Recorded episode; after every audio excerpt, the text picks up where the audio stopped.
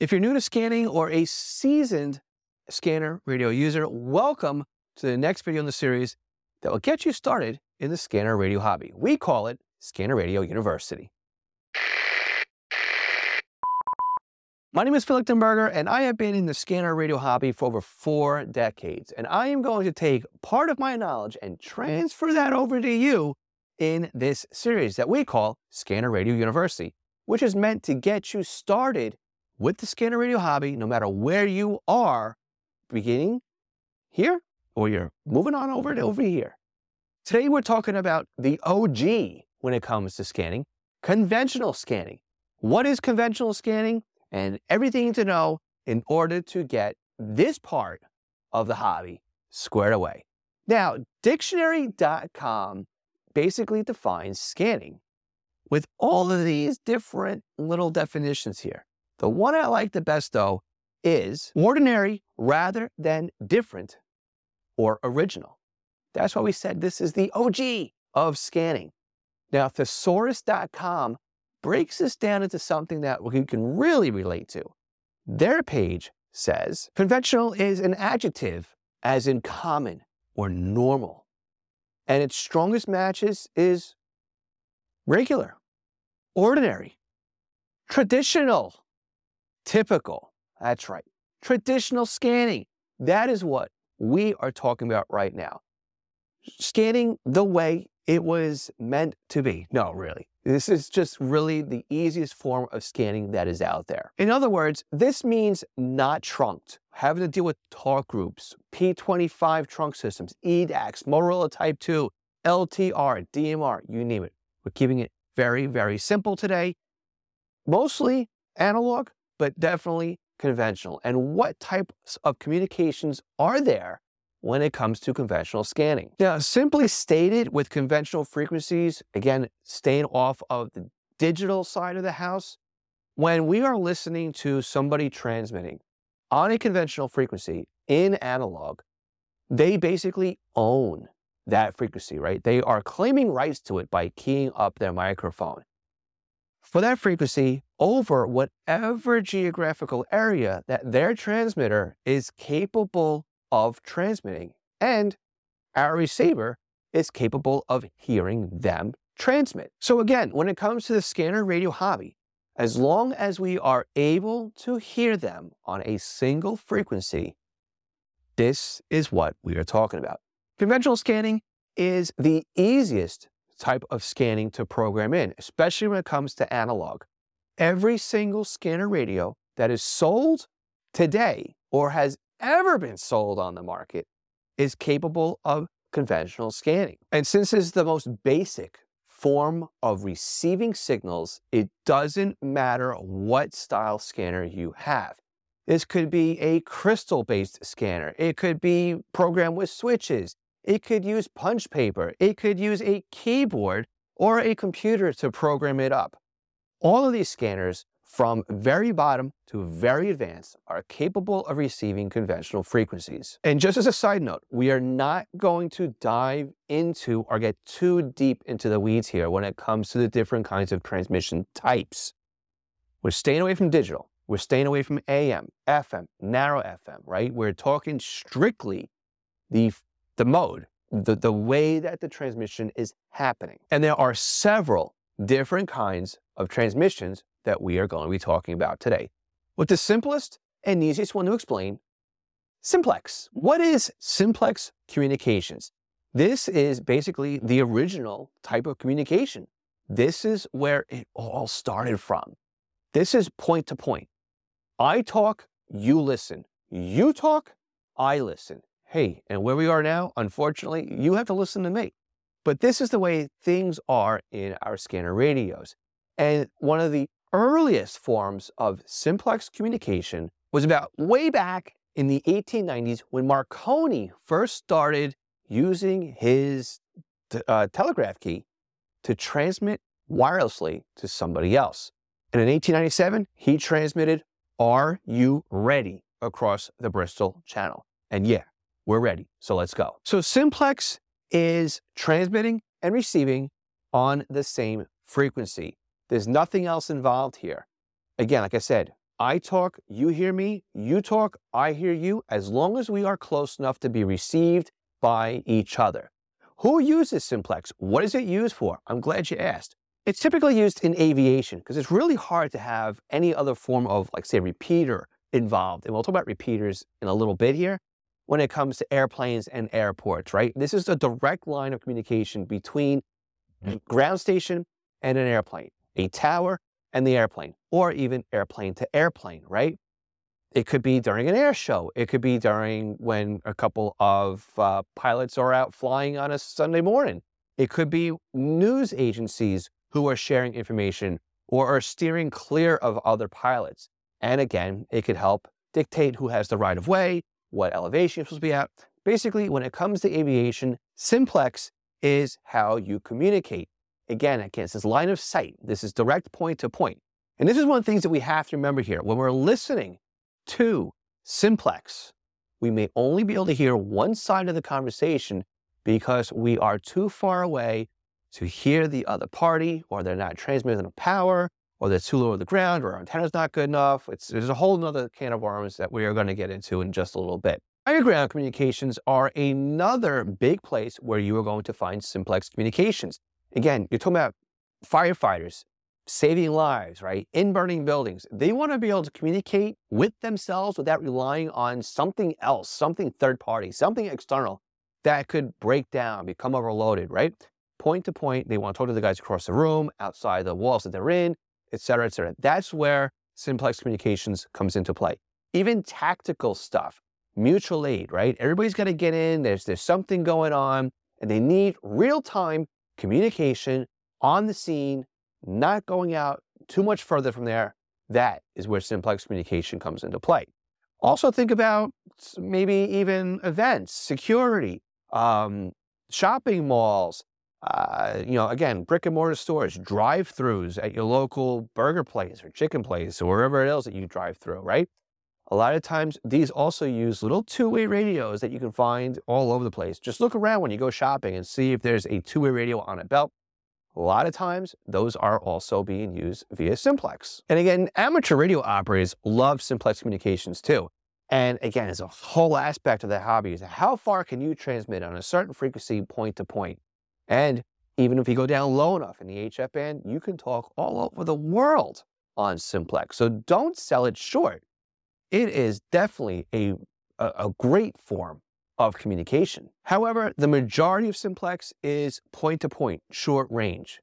And again, we have to remember this. If we are programming our radios up and it's a simplex frequency, and again, we're going to show you how to figure all that out later on in a video in this series, you may not hear what you expect to hear unless you are really within an eyeball reach of what it is you're trying to listen to. So remember, keep that in the back of your mind. What if we need more real-time communication here. I need to be speaking when you're speaking, right? This is where duplex comes into play. Think about your telephone, right? I can talk and listen at the same time, and the other person can interrupt me at any moment in time when I become too long-winded. That is duplex. I can hear, you can hear, you can hear, I can hear. What typically happens is it's a already a prearranged pair of frequencies I'm going to key up here and you're going to listen here. And you're going to key up here and I'm going to listen here. When it comes to scanning, we need to remember we need to listen to both sides of the communication. We need to hear both parties involved. We need to have both frequencies loaded into our radios. So what are some reasons why we have duplex communications? This is a great opportunity to communicate with somebody via radio in real time when seconds matter. Think about when you're moving a huge vessel into port. You want to be able to talk to somebody and have them talk back to you and coordinate a maneuver, right? But also, my state police uses duplex, believe it or not. Yeah, New York State Police will transmit on one frequency and then receive the cars back on a secondary frequency. And it's not as odd as I used to think it was. California State Police use the exact same thing. Whereas New York State uses VHF primarily, California uses low band, but again, things are transitioning off of low band. So by the time you watch this video, both systems could be gone. We just never know. So again, we've talked already really quickly about two forms of communication. Simplex, direct direct, right? I key up, you listen, you transmit, I listen. Again, from the scanner radio world, that basically means that we need to be in close range of both people talking so that we can hear both sides of the conversation. Duplex basically means that we've now have two radio paths or two frequencies that we're using to communicate, or I should say, we are listening to two people who are using uh, two frequencies to communicate, and we need to listen to both sides of them. Now, there is a better way of communicating that can give you greater distances off of those same frequencies, and that is when we bring a repeater into play. Let's talk about why we use this. I'd like to take a quick break here to thank my Patreon supporters. Our Patreon supporters is what makes these videos possible. By becoming a Patreon supporter, you can get different benefits based on your support tier, such as getting these videos and these podcast episodes released early. Again, if you want to help support us, go to scannerschool.com slash Patreon. Do you feel lost when it comes to the scanner hobby? Are you looking for someone to answer your questions? Do you have a new radio and you need help understanding how it works? Or are you working on a big project and need somebody to bounce ideas off of? Do you need a little bit more personal assistance than what you can get from an online community? And are you looking for somebody to dedicate their attention and their time to helping you out when it comes to getting you unstuck with whatever it is that you are struggling with when it comes to the scanner radio hobby? I'm here to do just that. See, you can book me for a session right now where I'll sit on Zoom and do a video or a screen share with you, just as if I am sitting across the table and helping you out. You can book your tutoring session right now by going to scannerschool.com slash tutoring. I can't wait to help you out. When we're mobile, we have an antenna on our car. When we're walking around, we have an antenna on our belt on top of the radio or in our face if we're holding the radio in front of us. When it comes to scanning, again, that's where our antennas are when we're receiving, when we're listening. Same holds true to the people we are trying to listen to. They're transmitting using antennas in those placements. Maybe if they're lucky, they're on top of a tower. But again, if you have to talk car to car or coordinate, it's not going to go well if we are strictly on a simplex or a duplex system. So let's break this down and explain again why we use a repeater here before we actually break down to how a repeater works. Say you've got this guy here, and then you've got this guy here. And they're both talking to each other because they can, they're in range, right?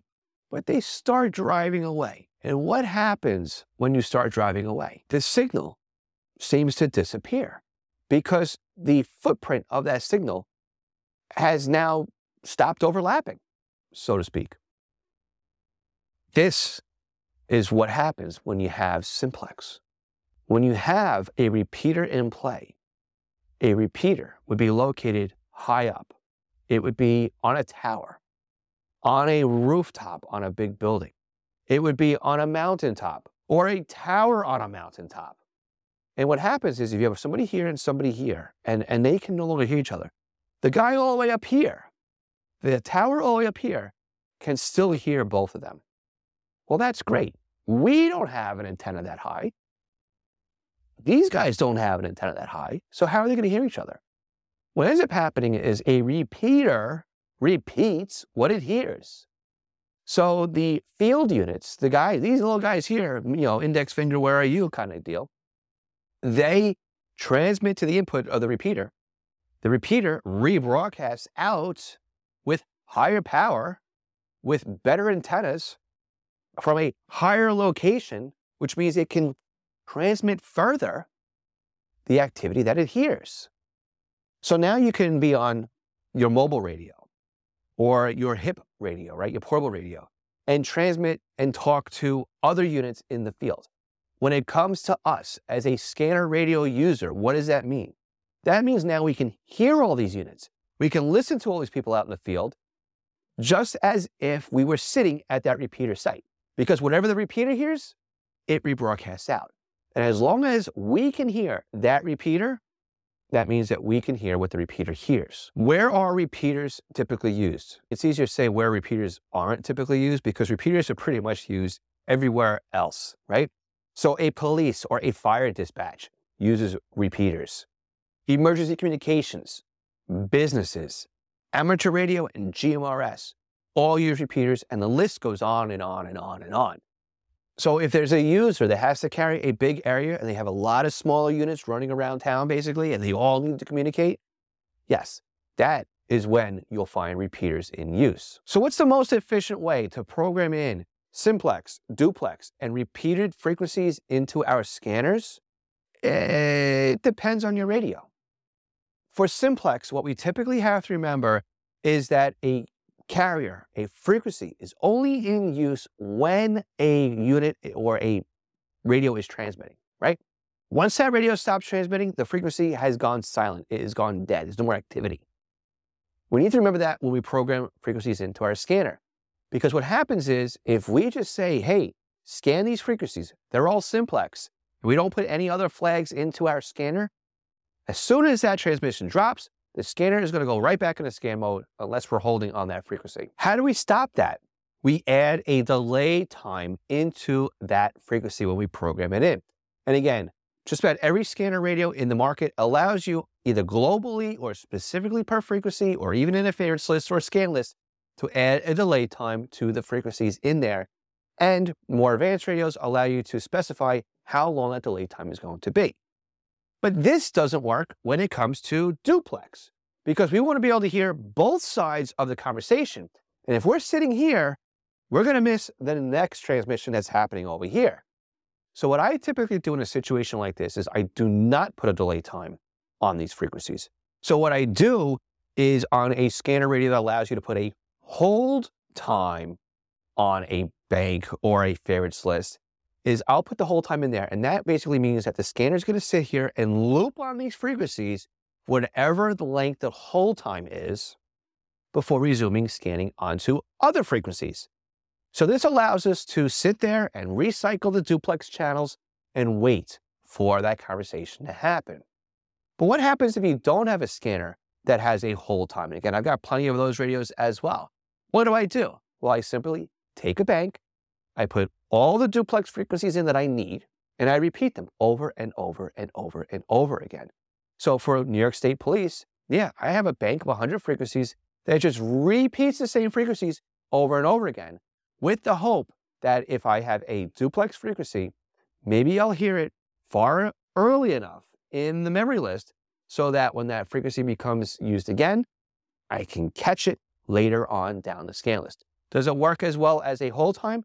No, but it's still a way of catching these duplex channels. And of course, you could always just scan these all by themselves in their own little radio and, you know, problem solve that way as well. For repeaters, we have to think about things a little bit differently.